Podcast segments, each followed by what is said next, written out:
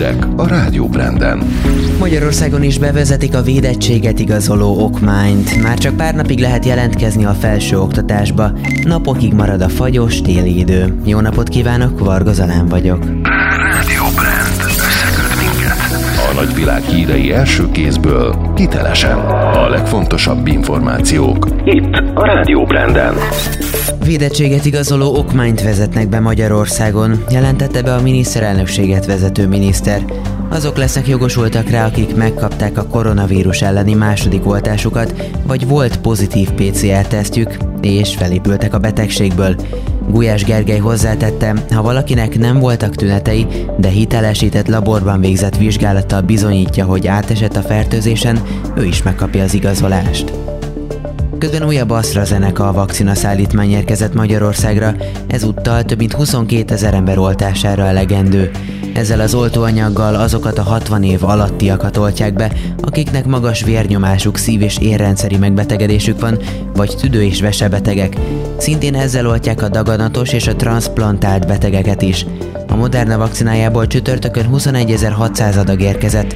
Az orosz Sputnik V vakcinából az első 20 ezer ember oltására elegendő adag a múlt héten érkezett meg.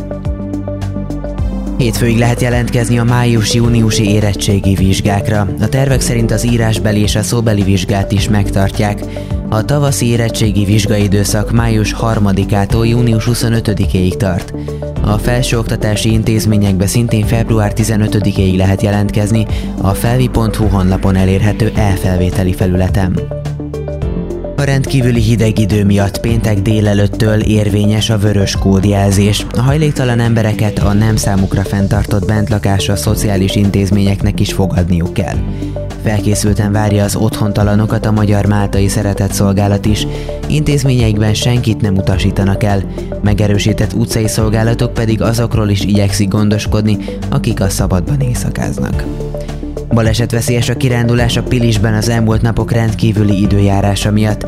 A Pilisi Parkerdő közleménye szerint a 250 méter feletti részeken jégpáncél képződött a fákágain, amelyek a nagy szélben könnyen letörhetnek.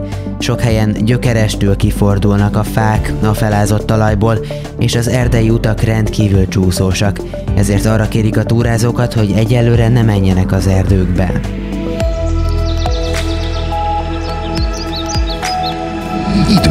Időjárás. Hajnalban még a Tisza mentén és délkeleten lehet havazás, hózápor, másút felszakadozik a felhőzet. Napközben már csak elszóltal lehet egy-egy hózápor. A szél a középső és az északkeleti térségben helyenként ismét megerősödik. Éjszaka általában mínusz 8 és mínusz 14 fok között alakul a hőmérséklet. Az értékek napközben is fagypont alatt maradnak, aztán a hétvégén is marad majd a hideg idő, de a napsütés sok lesz. A szerkesztőt Varga Zalánt és a Rádió Brand híreit hallották. Rádió Brand.